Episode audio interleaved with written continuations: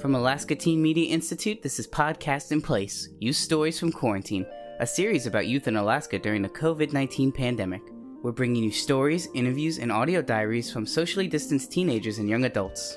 I'm ATMI producer Ryan Danigal, recording this from my home studio since the ATMI studio is still closed.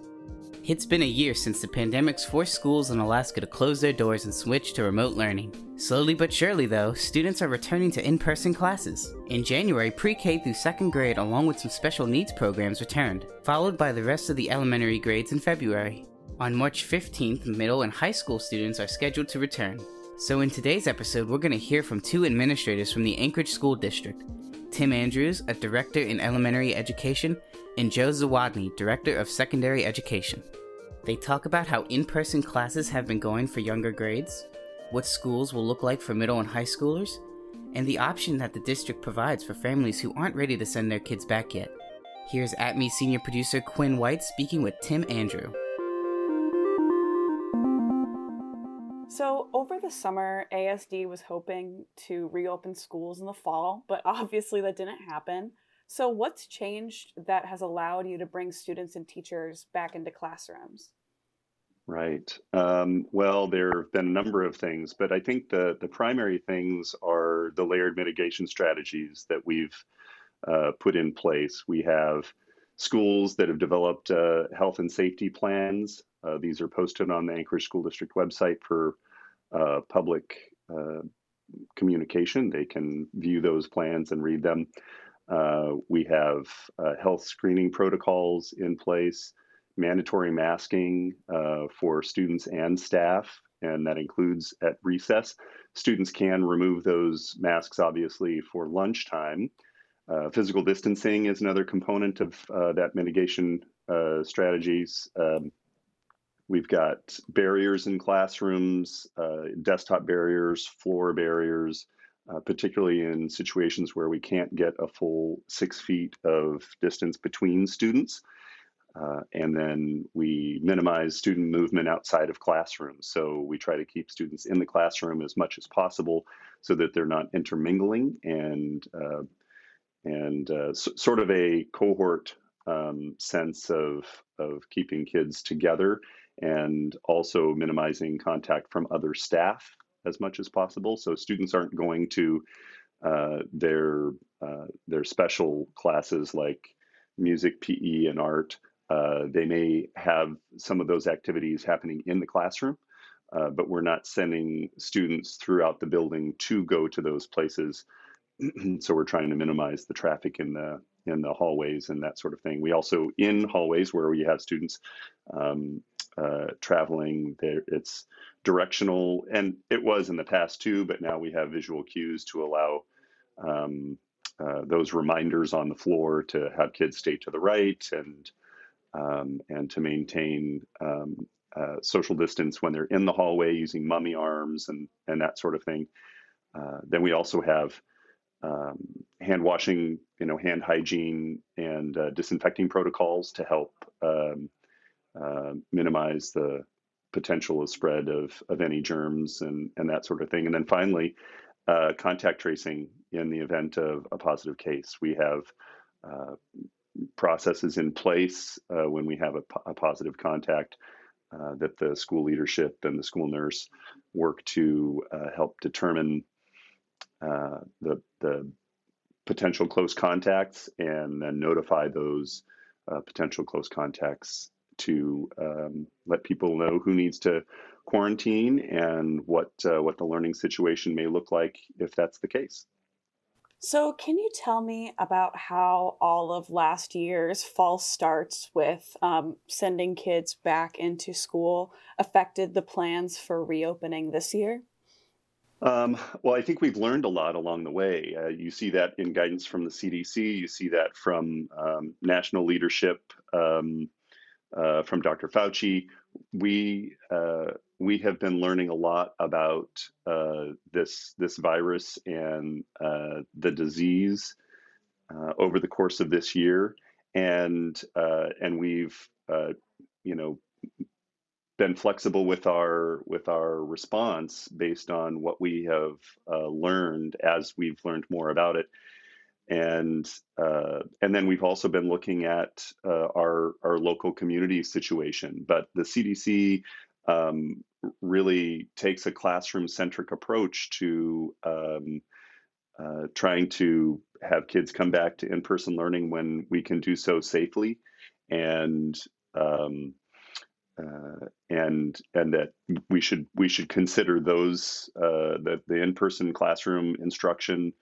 uh, you know, maybe even over uh, sports and other activities. And we certainly have done that at the elementary level, uh, where we we started out um, with knowing that we weren't going to be doing any after-school programs and that sort of thing. Um, but as as uh, um, as we got into November of last year, we decided to uh, try to bring some limited numbers of students into face to face for uh, optional tutoring sessions, and uh, and that that uh, allowed us to um, put into practice the mitigation procedures that we had planned for, and to also test the the the the response plans that we had in place for situations where we had close contacts or uh, COVID positive uh, students or staff, and and uh, kick the tires with those processes and procedures while we're uh, supporting student learning because it has been impactful. We've our, our teachers have been incredibly flexible, as have families and students in trying to do the best we can with remote learning. Um, but I don't think anyone believes that it's been a perfect substitute for in person learning. And so uh, when we had an opportunity to bring uh, stu- some students back for some, some tutoring, uh, we found that uh, things went very smoothly and, uh, and we saw significant gains for students academically who participated in that tutoring process. So that really gave us confidence to uh, think uh, more about about coming back in our phased approach, bringing um, kindergarten through, um, excuse me, uh, preschool through second grade uh, back on January the 19th. And then we've had uh, sixth grade back, uh, sorry, third through sixth grade back now for um, almost two full weeks. How do you determine which students are able to learn online versus which need in person learning the most? Right. Well, um, it, it really is a family decision. Uh, we, we recognize that we are making the opportunity available for all students to come back for in person learning. If uh, families feel, for whatever reason, that their uh, child should not come back to in person learning, um, maybe it's because uh, their work schedule uh, is is um, uh, requiring more flexible instructional needs uh, or instructional times, then we have uh, some some options there. ASD Virtual is is a new option that uh, was was rolled out at the beginning of this school year, and um, it's as you're probably aware, it's a an online uh, homeschool based system uh, or or or model. It's an option that we are making available, um, but it is homeschool, and so it does require a fair bit of support from uh, the the family at home to help uh, guide uh, the the students' learning, even though they're using uh, online curriculum and and that sort of thing. Um, some schools have been able to uh, maintain a uh, an online in, instructional presence, and and we would call it a synchronous learning opportunity. Synchronous meaning the teacher is actually teaching live to students, and um, so if, if if we're talking about in-person learning, that's synchronous learning because the teacher is teaching live to those students. Um, but in a, a, handful of cases, there are schools that uh, had the staffing uh, ability and the number of uh, families that were interested in continuing uh, learning from home uh, that they could dedicate some staff to continue synchronous learning using Zoom and and uh, and then other asynchronous tools to provide that learning opportunity for those families. So it, it, the short answer to your question is that it's really up to the families.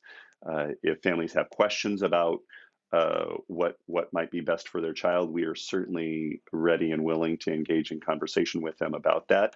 Um, and let them know what our what the options are and the differences between those options.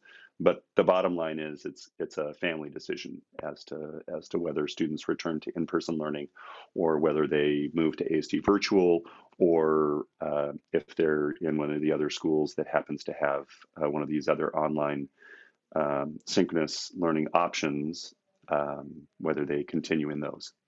How have elementary students' grades been affected by remote learning? And is there a plan to help students who may have fallen behind to get back on track? Yeah, so um, thinking thinking less about grades and thinking more about learning progress. Um, I think uh, there's no question that uh, that many students have um, experienced less learning progress than we would have expected uh, if we were in a non-pandemic time and we had students in in-person learning the entire time over the last year. Uh, but um, there there are some students that have have excelled in various ways uh, through the pandemic in remote learning, but uh, the majority um, have have done the best they could with uh, the learning opportunities they had available.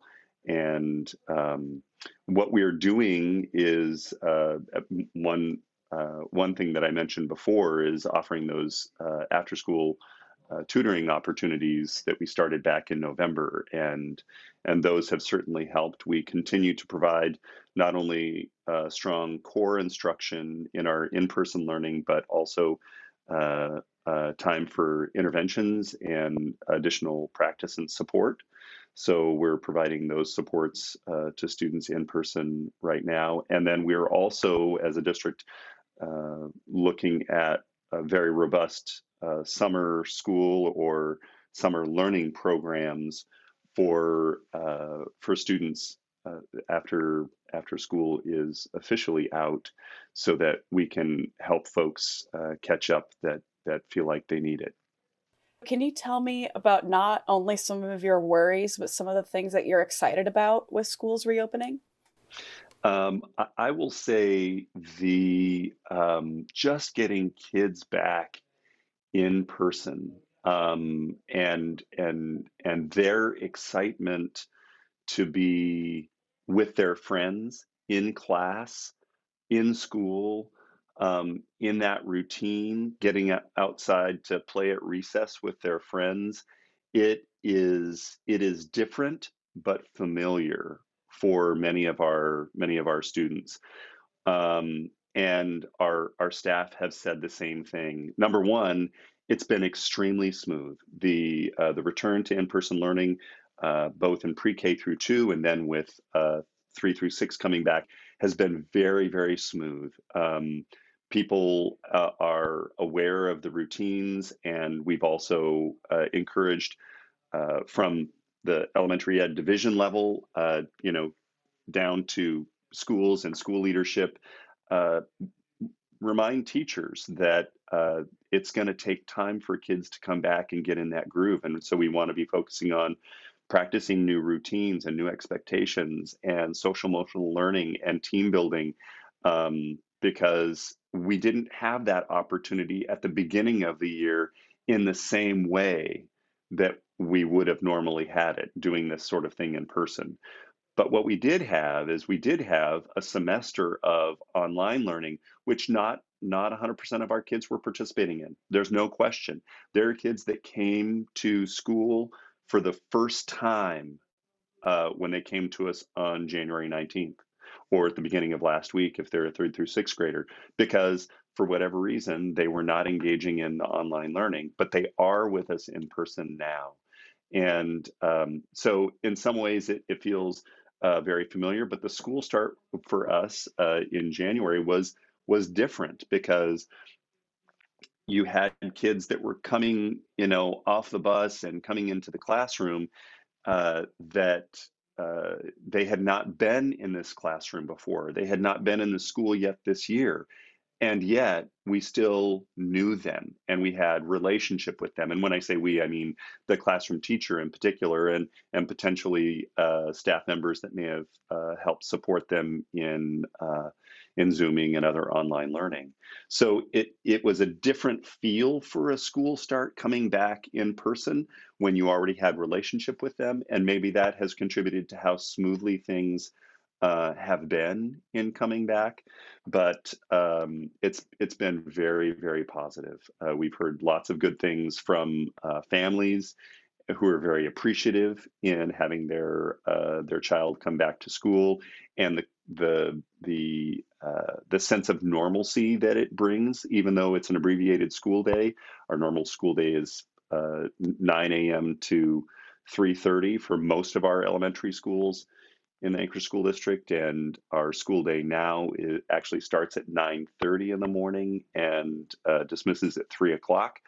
Um, but but uh, for all that, uh, there is a, a, great sense of of normalcy, and uh, and people have appreciated that, and it's just great to have kids kids there in person, and uh, you know we're not we're not able to uh, you know give the the hugs and the high fives that we would normally give um, but being able to see somebody you know from you know three to six feet away eyeball to eyeball and and smile at them through your mask and say it is so great you're here.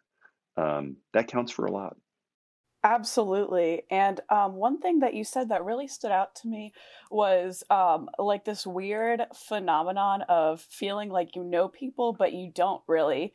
And I know, like, I had the same experience a few weeks ago when I met up with one of my classmates for the first time. We went and got coffee together, and it was so bizarre because I was like, I feel like I know her. I've seen her bedroom before, but we've like it's so like you said, it's really um, a whole new experience when you get to meet these people in person. I think about the resilience that our uh, our students have developed um, over the the last year, and it was kind of summed up for me by my um, uh, by one of my grandchildren, my grandson, who's a kindergartner this year.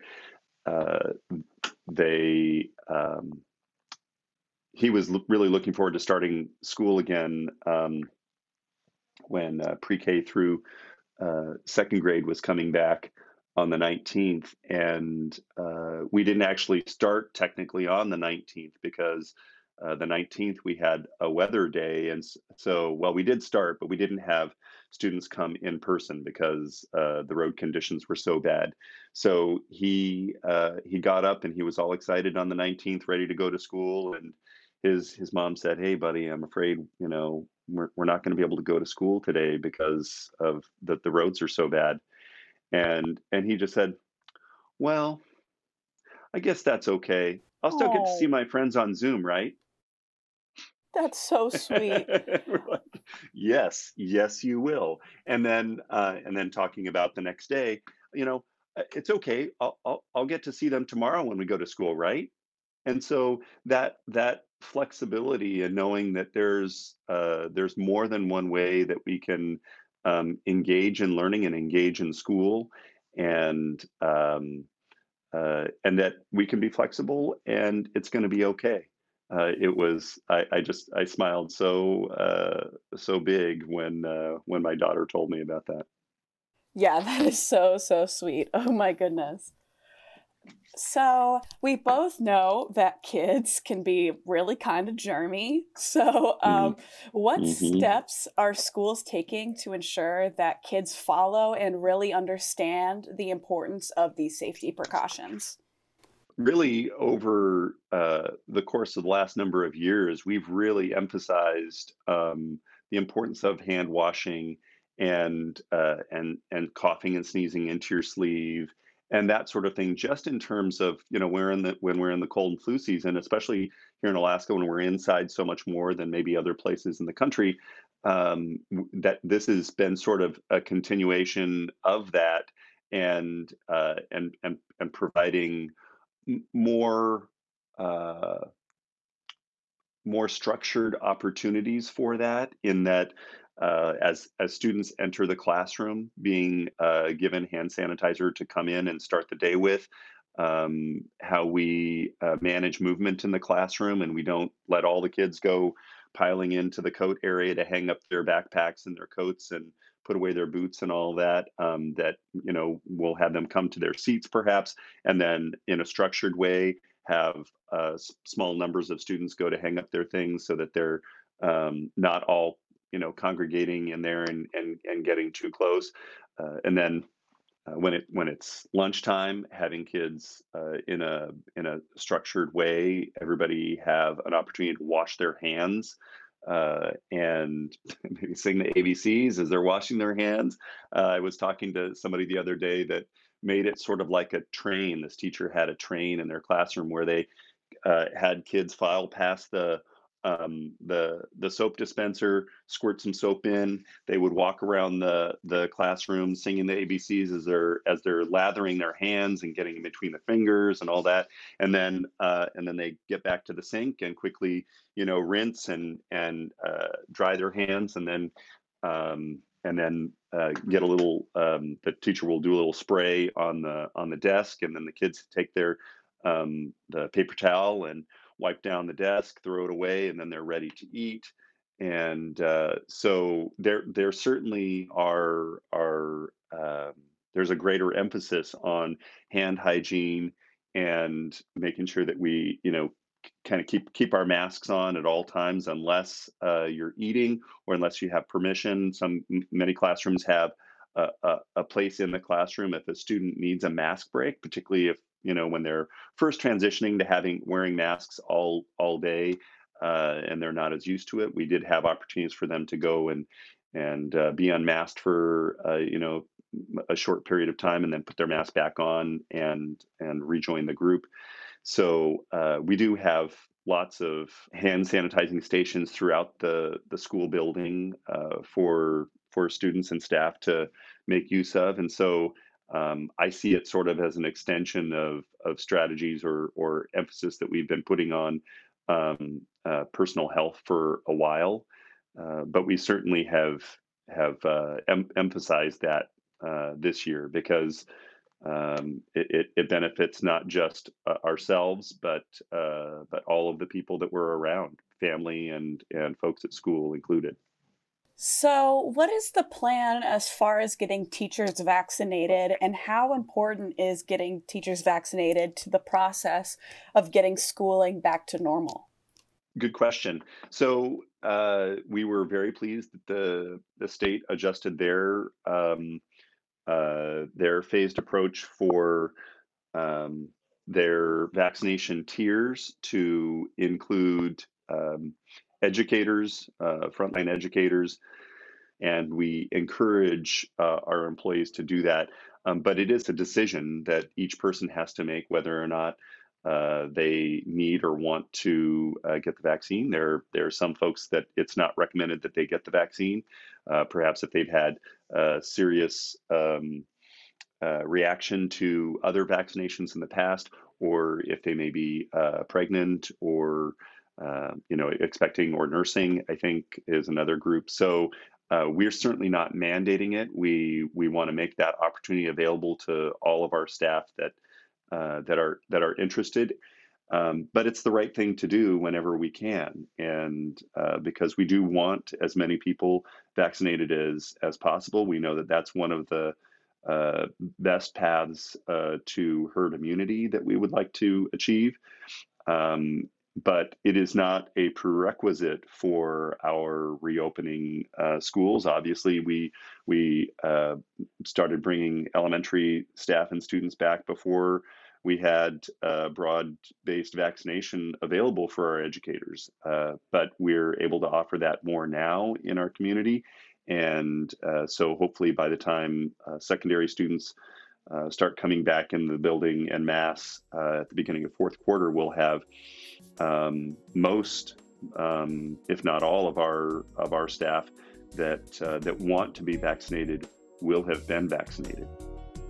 Awesome, Tim. Well, I really appreciate your time today. Thank you so much. You bet, Quinn. It was great talking with you. We'll be right back.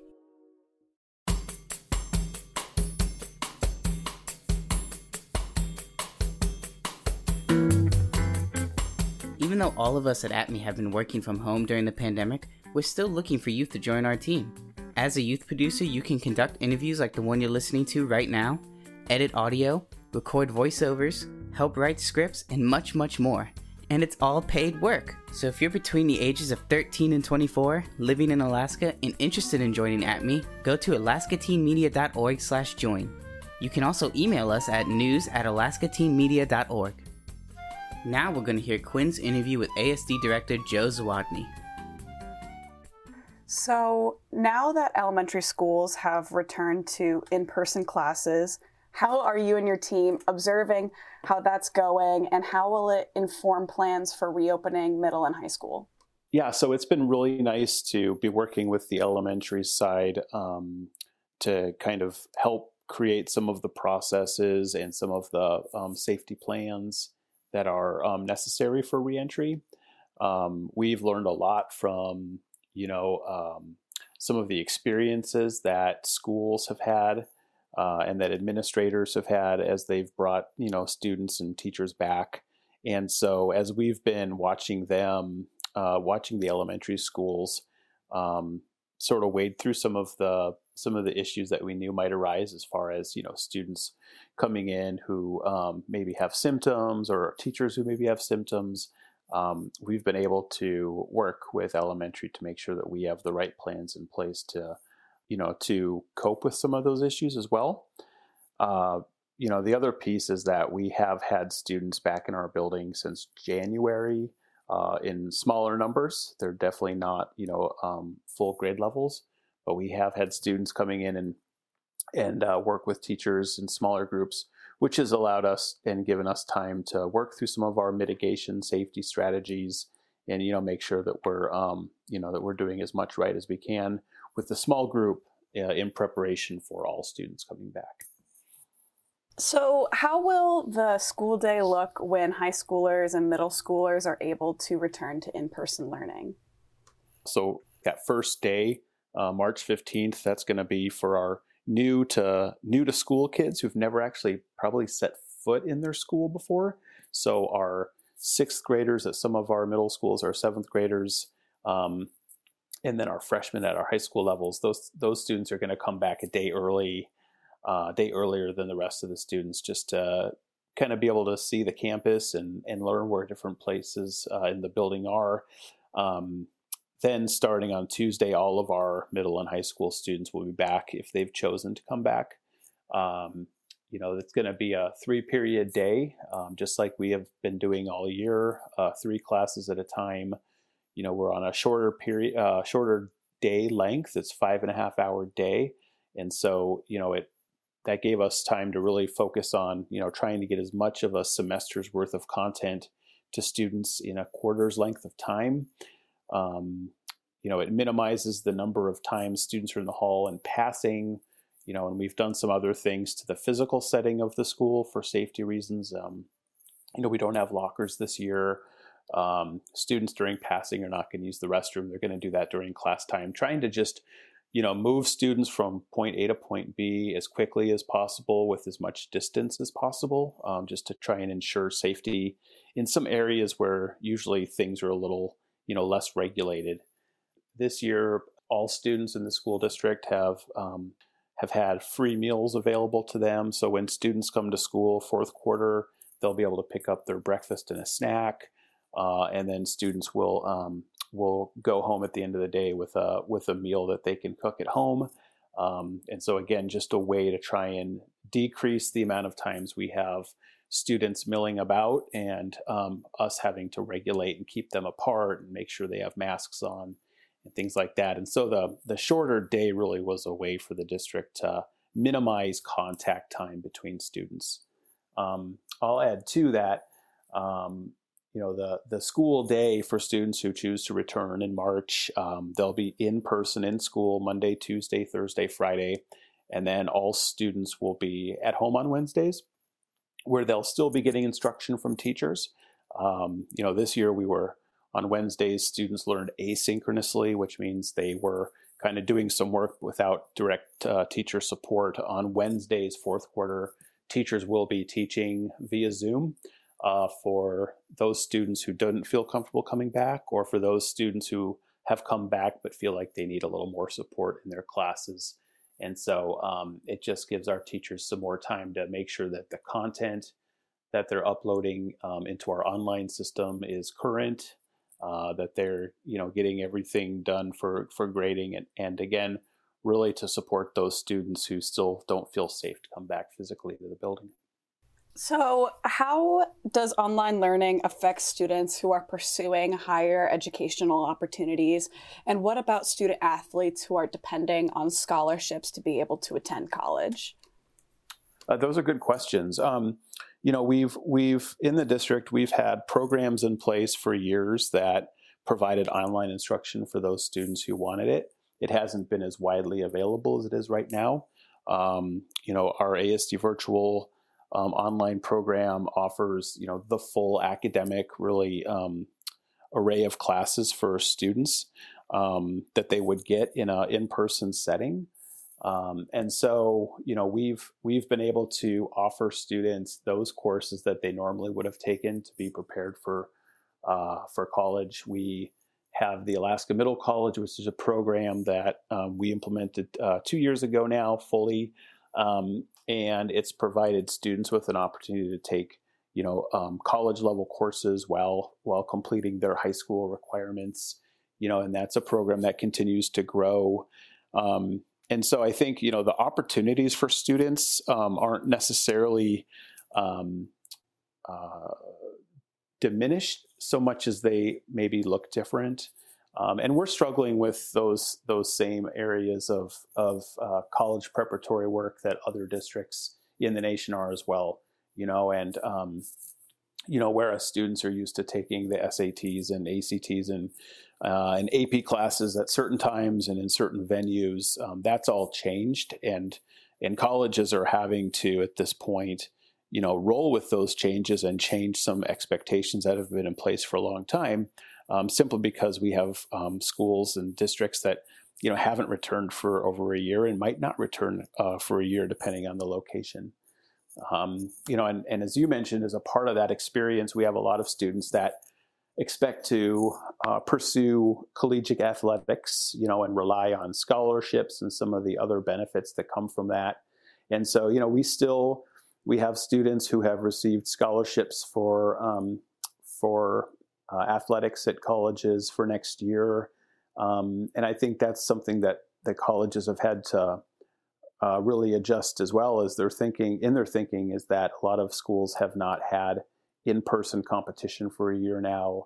Um, you know, and, and we've certainly had to uh, scale back what we can offer students and what the competition level sports might look like. Um, and as you know, just even what practice looks like, depending on um, where we've been in the in the pandemic. And so um, again, I don't think the opportunities for students have decreased. Um, colleges are still, you know, are still hoping to get the best athletes possible to come and, and play for them and, and take advantage of their um, of their coursework. But what has changed is, um, you know, maybe some of that recruiting and scouting that may have happened in the past um, to to bring students in I think it falls a little more now maybe on some athletes to advocate for themselves and make sure that colleges know they're there and that they're ready to play. We both know that high school is a really important time for young people with events like prom and graduation. So, how are schools addressing the losses of these special events? Uh, well, so this year, um, you know, we, we have some new plans in place for graduation. Um, last year's, as you might have heard or might remember, um, graduations uh, took place online, right? We um, typically in the school district, our graduations for high school, uh, they occur at the Sullivan Arena. Families come, you know, it's a celebratory atmosphere, you know, large crowds, and the sort of environment that we just really can't um, can't have right now for safety reasons due to the pandemic. Uh, so last year we had our graduations via Zoom or pre-recorded, and it was really difficult for those uh, seniors I know to um, reach that milestone, that really important time in their life, and not be able to celebrate it in the way that they had envisioned for years. Um, this year, um, some of those same um, worries and and safety needs that are in place in the community are still limiting us as far as what we can offer families. But this year, we are um, going to be able, be able to offer our high school students outdoor graduations. Um, those are those are taking place at the actual schools themselves, uh, larger stadiums. Um, you know, I think most of our schools are doing it on their own their own site, uh, and we're going to have to limit again the number of people that can be there. You know, we have we have our school district safety measures, and then we also have you know those safety measures that the municipality has implemented. Uh, and so we still have to be cognizant and you know be aware that we can only have so many people in a given space. We can only you know we have to maintain a certain distance between folks, and so um, those are still some things that we will have to have in place. But this year we will be able to have a stage. We will be able to have you know the the principal and the valedictorian you know, and the the staff speaker get to make you know make those speeches, and it's going to look more like what a normal graduation would would have in the past. It's still definitely going to um, you know be a smaller event, um, and which is maybe nice for some families. Maybe it's a little more intimate, right? And they can they get to really um, enjoy that time with their student. Um, most schools are going to have to limit you know the number of family members that can come because you can really only you know have a certain number of people in those stadium areas. So, speaking of extracurricular activities, what about things like clubs? Are those still active? And if so, how are those things operating? Yeah, we still have clubs at our high schools. Um, we still have some activities going on at middle schools. They look, they're, you know, I think they look like kind of your classes do right now at secondary. They're via Zoom. Uh, they're smaller groups. Uh, they're not. I'm sure they're not as fun and, and engaging and as exciting as you would um, have experienced if they were in person. But I think a lot of what students are looking for right now is trying to maintain that connection with their peers and continue to, you know, take in new experiences and grow themselves. Um, you know, so that they're ready for that next phase in life, whatever it might be and so we you know we still do have clubs um, you know we still have spelling bees we still have a lot of the same activities. They just um, they're on zoom right? They're online. They're they're happening virtually. Um, and uh, i think that's one of the pieces of the high school and middle school experience that has really changed for students um, is they they're looking forward to that unique experience and um, it, it may be occurring, but it's it's definitely not an in-person one. So the hope is here in fourth quarter, as we go back, um, you know, I'm sure we're going to have some situations like we have it at elementary, and as we've seen in, in other school districts around our state and the country, where we'll have maybe classrooms shutting down or or even schools shutting down if there's um, outbreaks of COVID, um, you know, or some community transmission. Um, but as long as we can continue to be safe in the community and keep our schools open, then we can start to open up some of those clubs and start to open up more of our sports um, and do so safely. And, um, you know, that just perpetuates safety in other areas. And hopefully, um, if we can continue that through the summer, um, we can look at a more normal start to next year where we can do some of those activities and you know maybe next year's seniors can have a prom and can um, the athletes can can compete across the state um, and really be in top running for some of those programs. Sure we can definitely definitely only hope. But that kind of leads me into my next question. Um, how worried are you at the possibility of a coronavirus outbreak at one of your schools? You know, I, I wouldn't say I'm worried. I am a pragmatist. I understand as a realist that we're going to have students and, and or staff come to school and test positive. That's going to happen. Um, you know, all the safety measures, um, you know, in the world aren't going to keep that from occurring this this next year. And you look at our elementaries, and you know, students are wearing masks and and using hand sanitizer and keeping distance and really doing a great job um, at at behaving in a way that helps us ensure safety Um, but we still have families that that come in and, and have COVID or, or they have symptoms and um, or they're a close contact with somebody who has who has had it. And so, you know, we know it's going to happen. We know we're going to have students and staff that have to miss school uh, or work due to coronavirus. And so we have really put a lot of time and resources into ensuring that they can continue to do their job and learn content from home like they have been all year and then return back to the building when they're safe to do so you know? And so i think it's it's more a matter of uh, the district being prepared to handle it when it happens as opposed to um, you know uh, you know just hoping that it doesn't. And and that preparedness piece has been something that we have committed to for our community for so long. And obviously i mean we haven't gone back to school until now at the secondary level and at elementary not till you know january on a wide scale. Um, we've taken a lot of precautions and um, you know we believe it's it's time and we believe it's safe uh, to to give it a try. And and if you know if it turns out that it's not safe we're gonna um, we'll return to an online environment because uh, while it's definitely not the best form of education that uh, students can get. I, I certainly believe it. It has been successful in accomplishing some of the missions of the district to keep kids progressing. Um, you know, and it, which kind of leads me to thinking about you know this summer and you know just so you know where we have um, a really robust um, summer school program that we're planning for this summer so that we can continue to get students access to content they may have missed or content they struggled with. Um, you know, we're hoping to get any student who failed a class or you know didn't get that mark they needed to come back and and continue to receive that instruction, hopefully in person, so that they're more prepared for next year.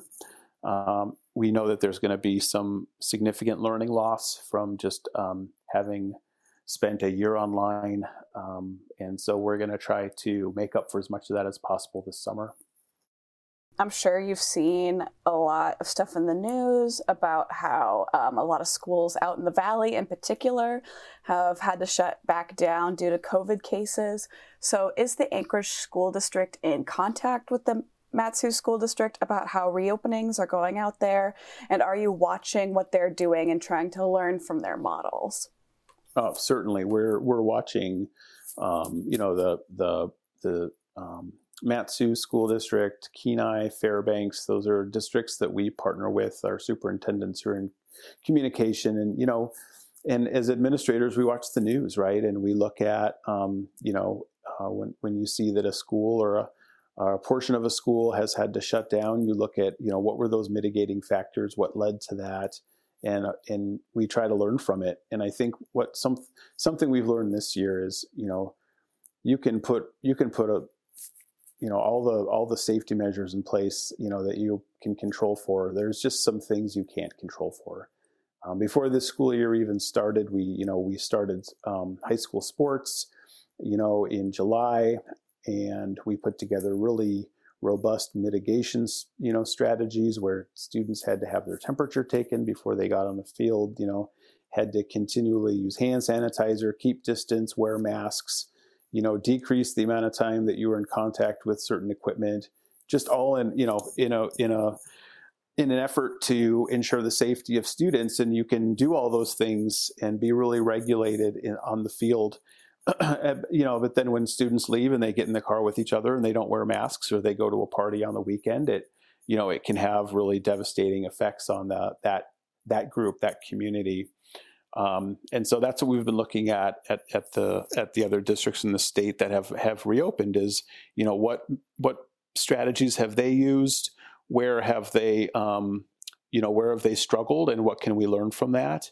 And I think um, you know you know part of my day is is reading news about other districts across the nation and what they've been doing you know to try and um, re-enter school safely and um, you know, a lot of what I read is um, about districts who are trying to reopen and going through the exact same struggles we are, and you know, putting forth the same level of care in making those decisions, so that you know, at the time you make the best decision you can, and and if it doesn't work, then you um, make course adjustments and try again.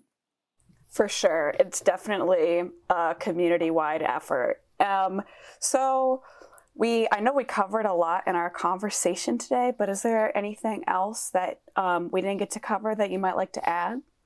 Um, we are, you know, continuing to um, ensure that technology is there for students who need it. Um, we've been delivering to schools this week um, some better cameras and, and recording equipment for teachers if they want to record uh, labs or certain lessons and upload them to the, their online course so that students at home have a better experience. So we have some of those, um, we call them Zoom kits. Those are going out to schools right now for teachers to use. You know, we're still ensuring that all of our students have you know adequate technology and internet at home so we're continuing to do some of those things because you know even when we go back to school we're going to continue using those online tools. Uh, and I see a lot of, you know, as I mentioned earlier, a lot of the things we've learned this year are going to help impact, you know, us in the future and ensure that we have a better product for our students. So, um, you know, we have to continue to make sure students have access to the education online because, um, you know, we may find ourselves in a situation like other districts have where we need to shut a school down for a few days, and then those those students would continue to go to school just online like they are right now. Um, and so the district just continues to make those um, those adjustments and and um, keep making progress as far as technology and content. And one of the great things about our community is uh, we continue to get feedback about ways we can improve. We continue to get feedback about you know some of those pieces that folks think we're doing well and that helps uh, that helps guide us in the future um, to make sure that it just continually gets better and better for our students. Awesome. Well, Joe, I really, really appreciate your time. That's all I have for you. No, I appreciate you inviting me on again. I'm always happy to talk to you, Quinn. Always, always a pleasure. Well, I hope you have a wonderful rest of your day. I will. You too. Have a great weekend.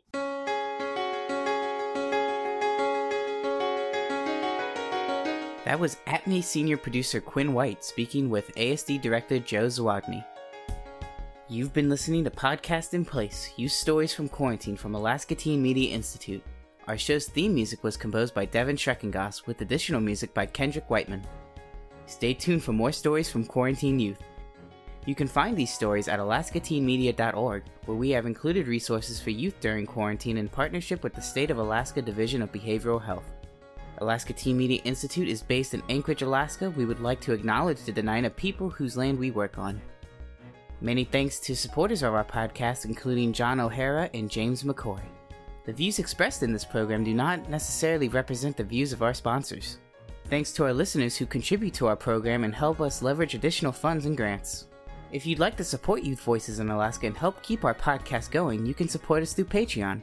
Patreon is a membership platform that makes it easier for you to support creative endeavors like ATMI. Just go to patreon.com slash alaskateenmedia. You can also help out by subscribing to, rating, and writing a review for our series on Apple Podcast. Every little bit helps us get our stories out there. And don't forget to check out our website, alaskateenmedia.org. There you can learn more about what our organization does, discover more youth-produced content, and find out how you can get involved. You can also follow us on Facebook, Instagram, and Twitter for all sorts of updates. For Alaska Teen Media Institute, I'm Ryan Danigal. Thanks for listening. Stay safe out there. We'll get through this together.